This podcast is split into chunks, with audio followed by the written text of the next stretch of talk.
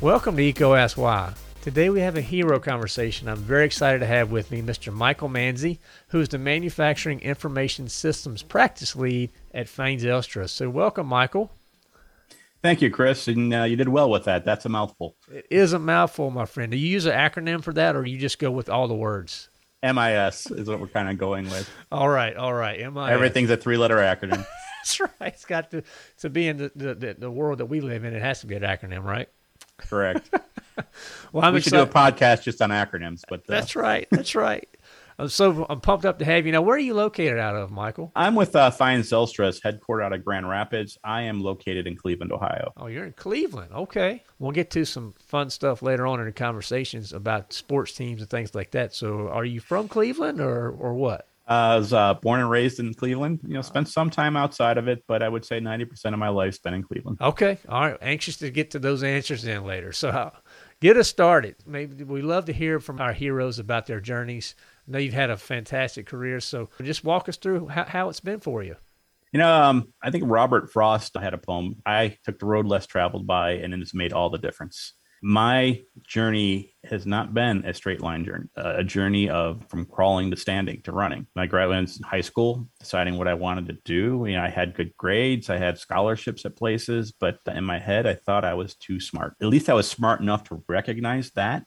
And I was, I was fearful that if I went to college, I didn't have the discipline to really do what I needed to do. I, I felt that some of the outside influences at college might derail me. And, and I've seen it happen to some friends and things like that. And so I decided to join the military. I went into the Navy. They had a nuclear program, so I became a Navy nuke. It's uh, it's an interesting program. I wouldn't recommend it to anybody. It's it's brutal. Um, they compare it to what the Navy SEALs are physically. The Navy nuke is mentally. Starting a class, I think when they say when we went to boot camp, there was about one thousand or twelve hundred of us. Two years later, when we got off the boats, there was about three hundred of us left. Um, wow. You, they drop you out for just about anything. But you know, if you're trusting somebody to run a nuclear reactor under the water, potentially in foreign waters, you're kind of looking for people that can handle a certain level of stress and be able to respond and have a level of confidence in right. what they're doing. Right. So, well, thank you for your props, service. Thank you. That's my props to the Navy nuclear program. But if you have what it takes, you want to test yourself, put yourself through it. I spent twenty hours a day in a classroom, and it was brutal. Some of my best friends I've made in life were there, but I was a mechanic in the Navy. So I worked in the engine room. I operated pumps, evaporators, nuclear reactors. I learned how to fix all this stuff, turn a wrench. Um, now you, you said, six years. You said something that just caught my ear. Did you say twenty hours a day in a classroom? Yeah, at the nuclear power school. It was a six-month school in that first two years, and we called one the light side and the dark side. We're all Star Wars geeks. But the, during the first three months, you're kind of breaking into it. And in the last three months, you're deep into it. And, uh, you would show up at school, it was dark. When you left the school, it was dark. So it was, we called it the dark side. Oh my gracious. Wow. Okay. I'm sorry. Keep going. That just, that was, that was amazing. No, we can do a whole nother podcast on that one. I bet. I bet. Um, then this, of course, this learning to handle the stress of submarine life was a whole different thing as well. But at some point in time, I said the military was enough. I decided I wanted to be in charge of my own life, figure out what time I wanted to get up. Did not necessarily want to have my shoes shined every day. And it was just time to to come home and grow. Yeah. So got out of the Navy, like a, a, chem, a job at a chemical company for a couple months, realized that wasn't for me. Got into the maintenance field, became an industrial electrician for two or three years. During that course of time, there was a lot of hours. I improved several machines' uptime and, and that, and it just wasn't rewarding for me. I was seeing other people get a lot of credit for concepts I was coming up with. And at that point in time, I met a girl and got married. Uh, and we looked at things. We looked at our finances. I had my uh, G I Bill, and we decided it was time to go to college. So I went to community college for two years, Lakeland Community College in, in uh, Willoughby, Kirtland, Ohio. Was a uh, math student of the year, my second year there. Graduated summa cum laude with, I think I had a three point nine six. Missed the four point oh because I took the hardest math class in the summer with the hardest professor and only got a B plus. You just like so, the torture. I'm picking that up. You know, it's, uh, I, I, you know what? You're probably right. But uh, I went to Cleveland State after that, and I went. I was there for two or three years. I, I, while I was there, I interned at Rockwell. I was working on the Global Missile Defense Project, which was a really cool project. I had the the military background and I had the confidentiality clearances. So I was put into that group, graduated from college. I didn't quite want to stay at Rockwell. It just uh, seemed at that point, it was just too much ladder climbing going on at the time, at least you know, around the group I was in.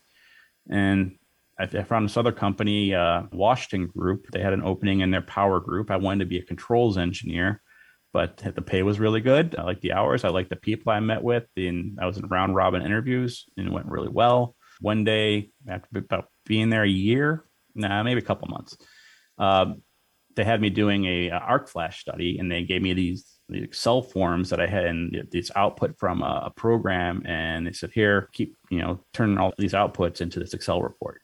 And so I look at this, you know, one page of Excel, copy paste. I was doing, I noticed I was doing the same thing over and over. So I decided there's got to be a better way to do this. And I, you know, bought an Excel for Dummies book, learned about macros. And then I saw that there was coding behind Excel, V B A code. And I'm like, oh, so I wrote a V B A program that turned three months worth of copy and pasting into a five minute push button. It would go and retrieve all the files, format everything, and just out, you know, spit out the report. So in a sixty thousand person company in my first year, I was runner up innovator of the year. Wow. For, for doing that. That's amazing. So that was, yeah. Thank you. And uh, then the controls group asked the power group lead, hey, we're doing this project. We need somebody that can write some code. Do you have anybody? You can borrow Mike for a little bit. And I haven't gone back to the power group since.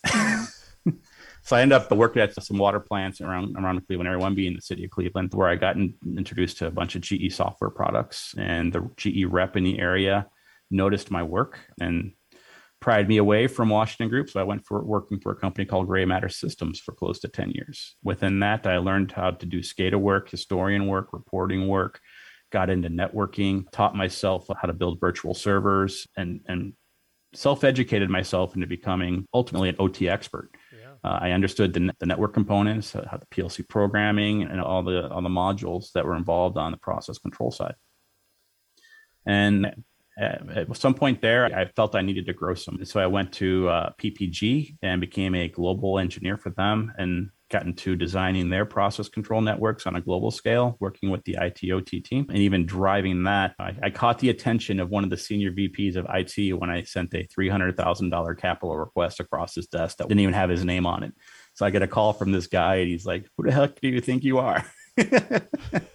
After after about a fifteen minute conversation, he kind of agreed with me. And then we had a big I T O T summit. So we drove that. Um, project ultimately stalled there. There was some instability in the upper management. An activist investor came in and, and installed the project we were working on. Right. And Kennametal called with a funded three hundred million dollars modernization project. So I went to work for them, helping design their O T networks, designing the machines to be network capable and smart machines ready to be plugged into the plant floor and deliver the information we want. COVID hit. Then when you're designing stuff and you carry a big number, you know, you, you become expendable. So I was unemployed for all of about two hours. And that's when Feyen Zylstra called. And one of my friends from the past, uh, uh, Brian Kahalen, now the president of the industrial tech group within Feyen Zylstra, and Kyle Reisner, who was a director of customer success, you know, said, funny, you're calling. We were going to call you tomorrow. They recently have taken a position at Feyen Zylstra and we're expanding the capability of the industrial technology team and made, made me an offer. Wow. What a story. Now, I, I know Ryan. I've met him before. Of course, we've had one of your colleagues, Jay Call, on EECO Asks Why as well. So, you know, man, what an amazing story, Mike. I mean, it's just, you've been all over the place. It sounds like you traveled the world, too. Oh, I could list it off. I mean, I've been to Germany so many times, Italy, Finland. Uh, I was stationed in Pearl Harbor. I've been to Guantanamo Bay twice. I've been through the Panama Canal twice, uh, a couple you know, islands in uh, the Caribbean, all up and down the East Coast, the West Coast, a month in Japan, a month in Guam. And, you know, I tell people since I was on submarines, I've been to one hundred countries, probably seen six of them. Right, right. And I can't tell you all of them. That's right. You, you can't tell us. That's right. So, yes. Well, I tell you, just with that knowledge and with that experience, I can only imagine the advice that you have for others that want to pursue a career in industry. So what would you offer up for that young person out there who may be listening? And I've given um, a few speeches at some colleges. And, and one of the, the first things I, I tell them is be an advocate for yourself. You know, uh, don't be a passenger in the ride of your life. Be active. And I remember at one company I was working at, and I would go into my boss's office every day and tell them how I was making the company money. And that year, nobody got a raise except me. And and all my buddies looked at me. It was almost like a scene out of Office Space. You don't seem to be working as hard as the rest of us, and you got a raise? Right. And, and I said, okay, um, what do you do here? And he's like, I, I do AutoCAD. And what do you do here? Yeah, I do AutoCAD. How many people here do AutoCAD? They're like, one hundred. Like, what do I do? Well, what do you do? I was like Chandler Bing to them. What does Chandler do? I program. How many people here program? Me. Right. Yeah. Right. So, you know, try to find that niche that makes you unique, that separates you from the pack. And then let your boss know that what you're doing for him matters. And, and now as a boss, you know, people think their bosses always recognize what they do. Their bosses are actually quite busy, uh, just trying to keep the department going. And they, they need that feedback from them, or they're just going to assume that you're just doing your job. And, you know, and it's not, if I didn't hear anything good about you or anything bad about you, there's no reason to fire you, no reason to promote you. Yeah. Um, so do you think, so far as advocating for yourself, that could be taken a couple ways? You could go too far to one side where you're being pushy and you're, it's all about me, me. And then you could be, like you said, the meek person who never says anything. So w- where did you find a happy medium? What what advice would you have there? That is the key to that, because you don't want to be that backstabbing ladder climber. Right. Um, you got to keep your integrity. Don't lie and, and be honest. Your boss, if he's a good boss, will appreciate honest feedback. Right. Don't go into hyperbole. Don't exaggerate. And what they really appreciate, and I if I, I done this a couple times, and you remember the first time somebody said, I don't believe you just did that. Fall on the sword. When you messed up and and and you did something incorrect, or you did something that's going to hurt the project, right. Fall on the sword, oh. Go to the boss immediately, let them know what happened, and, and help be part of the solution. That that whole owning it, when I see people, particularly on our team, that then just step up and own it. Just, hey, it, that's my bad, but I've learned from it. Here's what we're going to do to fix it, to your point of, of the solution. That's key. Thank you. Very good. Now, how about mentors? Now, so you've been all over so many different places. Did you find it hard to actually latch on to some mentors? And also in your position now or throughout your career, when have you had an opportunity to be mentors to others? Mentors are absolutely critical. Another thing, I when I talk to younger engineers, I talk about building your library. And your library consists of a skill sets that you have. Mm-hmm. Um, so you're always adding to your skill sets, but it also consists of your network. The people you know. And within that group are your mentors. I've been lucky to have several very good ones. I've had some bad ones, and you got to recognize when you're in a bad one, and you got to get, extract yourself from that situation. Right. Good mentors, you know, they will advocate for you. They will enable you to do great things. And, and they'll be honest with the feedback on you when you're falling short. You know, they'll praise you when you need to be praised, and they'll tell you that you're not living up to what you're supposed to be doing.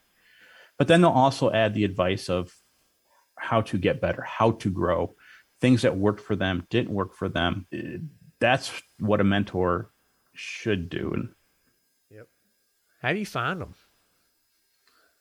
I think you kind of find each other. You know, if you're lucky enough, you get assigned um, to somebody. But I, I honestly believe that as long as you're willing to put yourself out there um, right. and, and communicate to people and things like that, like people will find each other. And good people that want to develop people look for people that want to be developed. And, and that's where we talked about before. You got to advocate for yourself. You can't be meek, and you can't exaggerate. Because if I have somebody I know is constantly exaggerating to me, um, I don't want to work with that person because they're just a glory hound. And I want somebody that wants to develop, that wants to be a real solution provider. I tell the guys that uh, I hire now, if you're working for me doing the same thing in five years, I'll be disappointed. Right, right. You got to have that drive. Yeah, that's right. And I'll never pigeonhole you. You know, if you want to grow, I'm going to let you grow. And I'm not afraid to move you on and have you do better things, knowing I have a hold of Phil. I've worked for people that I felt I got pigeonholed. Right. And that's the worst feeling ever, because you're doing a great job and you're making the company a ton of money and they're loving what you're doing, but you're not growing. Yeah. And you, and if that's all you want to do your entire life, maybe you're happy doing it. But if yeah. you want to grow and they're afraid to move you or promote you or, or enable you to grow because they're afraid of having to backfill the spot because of the, the work you're doing, you need to extract yourself from that situation. Right. And have the courage to do that, because it can be, yes, it can be intimidating for sure. And that's that advocate thing. It says, I have a tendency to throw a simple word out there that has a whole bunch of complex meanings that's right. behind it. That's right. That's right.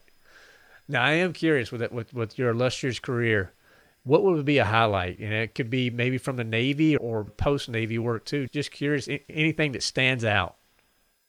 Well, I did like, uh, I already talked about that Excel program. That yeah. was pretty fun. The other highlight to me is when I developed a virtual and thin solution for Gray Matter Systems. So I, I taught myself VMware, figured out how to do a, this multiple server setup within a couple of host boxes, uh, set up the switches myself, and, and put together a whole multi-layered control system uh, that's deliverable within a box. Wow, that's awesome. Great job. And that's all leveraging your library too. I mean, I did a lot of research on my own, but I knew like the I T manager from the city of Cleveland Water. Yep. I knew guys from Rockwell. I knew guys from G E, and, and I definitely leveraged it. And, and I knew how to do my own research, but I also knew people that knew how to ask the right questions, or if I was asking the right questions. Right. And that's where those mentors come in too. So key. Yes. So key. Last question on your career, then we'll talk outside of work. When are you the happiest? What work are you doing? Seeing people I enable do great things. Beautiful. Beautiful. Can totally see it too. Totally see it. Well, Mike, let's talk a little bit outside of work here for fun and get our listeners to know who you are when you're not behind the keyboard making magical things happen.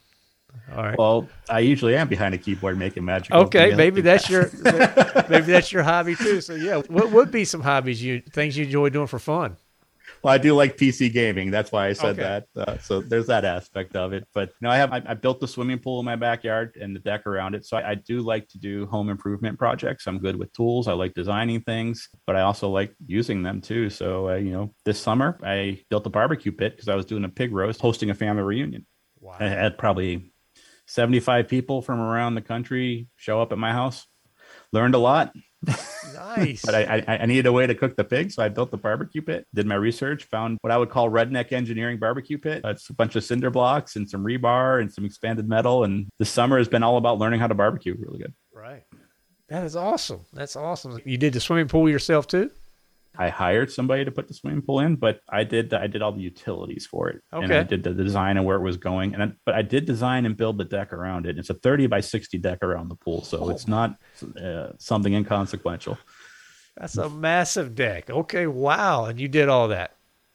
I had help. I, I leveraged my library. Um, so right. I, right. I had a buddy from high school that works for a construction company, and I burned his ear on how I should do the, the beams and the, and the joists and if what I was doing was right. And I even paid him hourly to come in and work with me to, to show me some carpentry things that I didn't know how to do. And it, it all stems from before where I said, you know, don't be afraid, or you said it, don't be afraid to to do something. The journey of a thousand miles begins with one step. That's right. Yeah, you know, the first one.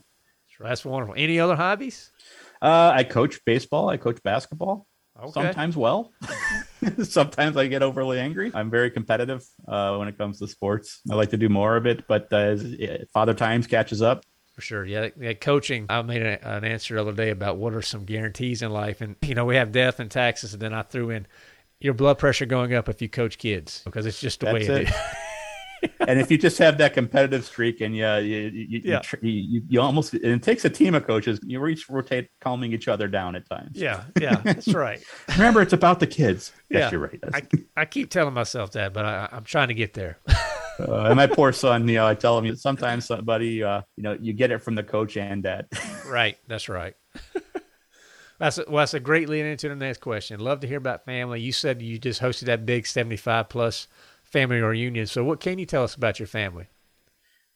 Well, I got uh, um, an eleven-year-old boy, a seventeen-year-old daughter. Right, they're both radically different. The young man is uh, he's into sports. He's you know an aspiring future engineer, good at math, good with spatial relations and all that. Very extroverted.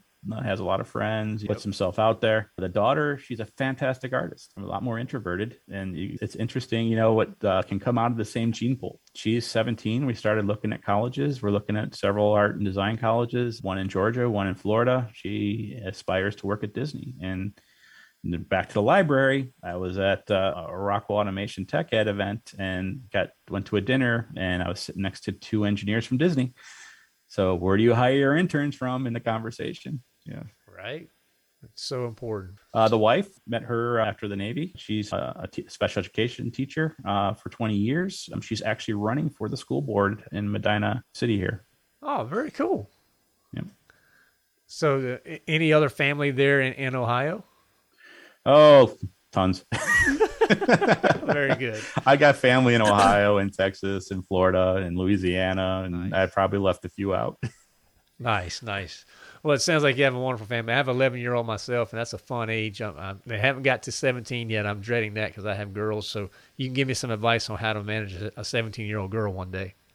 I'll have to do it offline because yeah. it's not all appropriate. That's right. That's right. One of my old bosses or mentors gave me a great thing. And again, I'll just there's two years where you just got to be really strict with the girls. Right. Right. That's right. It's pretty much the boys, too, because, yeah. uh, you know, we know with, uh, as teenagers, we tend to be more res- responding to the chemical processes happening in our body than in the intellectual processes between our ears. That's right. Very well put. Very well put. Thank you. Now, how about things you enjoy for fun? Podcasts, YouTube channels, any books you read? And it could be personal stuff, professional stuff. Just, just we love to share resources with our listeners. Um, I, I also tell people often, I'm not an engineer. I'm a philosopher who took up engineering. I like the process of thinking more yeah. than what I'm thinking of. And and with that, I got introduced to several good books as in my high school years. One was called uh, uh, Zen and the Art of Motorcycle Maintenance, written by Robert Pirsig. Very good book about uh, a concept called arete, which the close, closest uh, equivalency in English language is quality. But you can tell when somebody actually cares about what they're doing and the quality they put into it. Right. There's an excellence to it. Um, and, and it talked about what's missing in modern life. Why are people not happy? And how? Why are we not reaching what arete is? Because we're not doing what makes us happy or what we care about in, in many ways. And another one was Irrational Man, where I got to study a bunch of existentialists. Very big fan of like Heidegger. Um, Kierkegaard has said a few th- good things, Pascal. But you don't take everything they say as a whole, just uh, clubs in clubs in your own uh, bag on your back when you pull them out when you need them. Right, right. Very good. Very good. And we'll make sure we put those links in the show notes for listeners that want to check those out. So, Mike, we love to play a lightning round in these hero conversations. It's just all right. Firing off random stuff at you. Love to get some, get your feedback. So it's it's quick hit. You don't have to go deep in the answers, okay? Seven true pyramids. Small dogs. I hear you, buddy. Let's go. Favorite food to start with? Lobster. Lobster, my man. How about adult beverage? Uh, I've been I've been big into old fashions lately. Oh, man, we have a lot in common. All right, very good. So, favorite sports team? Oh, it, it rotates. But as much as I, I hate them and I, I say I'm never going to watch them again, I always find myself back on Sunday in my abusive relationship with the Cleveland Browns. Well, you, you, you kind of there. You have to be that, right? That's it. I, I had my opportunity. I lived in Houston for three years. They had a pretty good team, and I just, I just it just didn't feel right. Right, right, right. It just felt wrong. I was cheating on them or something. Now, what's your favorite app on your phone? I still use Facebook a lot. Okay. I probably date myself with that. That's okay. How about uh, a guilty pleasure? I think I already covered that. Bourbon, right? Yeah. Nothing wrong with that. How about what's on your nightstand? What is on my nightstand? Uh, a lamp and a clock. All right. And toenail Sim- clippers. Simple man. There you go. So I am curious on, on this one from you since you've traveled the world. What's the coolest place you've ever been to? All of them. I'll throw some stories out there. Like the one place I thought never that wasn't on my list that I thought I didn't, didn't think I ever really wanted to go there until I went there was Scotland. Just seeing the, the history and the beauty of it, and then the people there too were were outstanding. I mean, obviously Italy and Spain, the food, the churches, um, Germany. I'm a foodie, so there's, there's that aspect. The beer in Germany, the people, the architecture there is just is fantastic. Japan, just seeing the architecture there as well. And there's a long story about in Japan where I got lost in a train station and I had the Japanese people just help me where I wanted to go. It was just nice affirmation in humanity, no matter where you go. Part of that is whenever you go somewhere, don't be afraid to experience it. Right. Very don't just stay in the casino. Right. Right. Get out there and, and, and like you said, experience it, see things, experience things, and live. So how about last question? It's a softball. Dogs or cats? Dogs. My man. I have right. a dog. I have a. I, it was one of my kids. I forgot to mention is my five-year-old son Ludo. He's a, a lab uh, German Shepherd mix. Oh wow, you got a big dog. Okay. Yep, probably bigger than he should be, but most people in my family are. That's okay. I'm sure he has fun out there about a barbecue pit. Oh yeah, he's, he's he knows when it's barbecue and he shows up. That's right. That's right. This has been a wonderful conversation, Mike, and we always wrap up EECO Asks Why with the why. And it just talks about your passions, what's important to you, what drives you. So what would be your personal why? Always be better. Always be better. I'd give my son three rules. Always do the last five percent. Work hard, make good choices, and do what's expected of you. That should be on a t-shirt. You do those, you do those three things, and one of them I slipped two in there, so maybe it's four things. You do those those things, you're probably going to be successful. You got that right.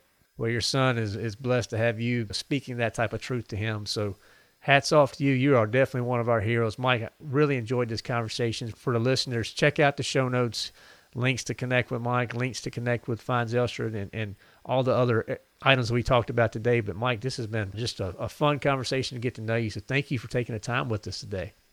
Well, thank you for having me, Chris. And if you ever pass uh, through the Cleveland area, we can partake of my bourbon collection. We will have to do that. An old-fashioned with you and maybe some barbecue sounds like a, a reason to yeah. come to Cleveland.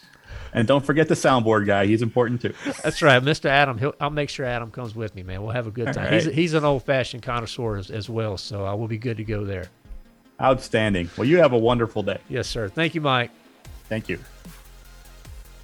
What a great conversation with Mike. I know what stood out to me the most was how you need to advocate for yourself and you need to leverage that network because that's what really is going to help you grow in your career. And remember, send us those war stories. You can hit us up directly on Facebook and Instagram. Love to hear from you. And if you're really enjoying EECO Asks Why, please hit that five-star rating. That would mean the world to us. And I hope you remember, keep asking why.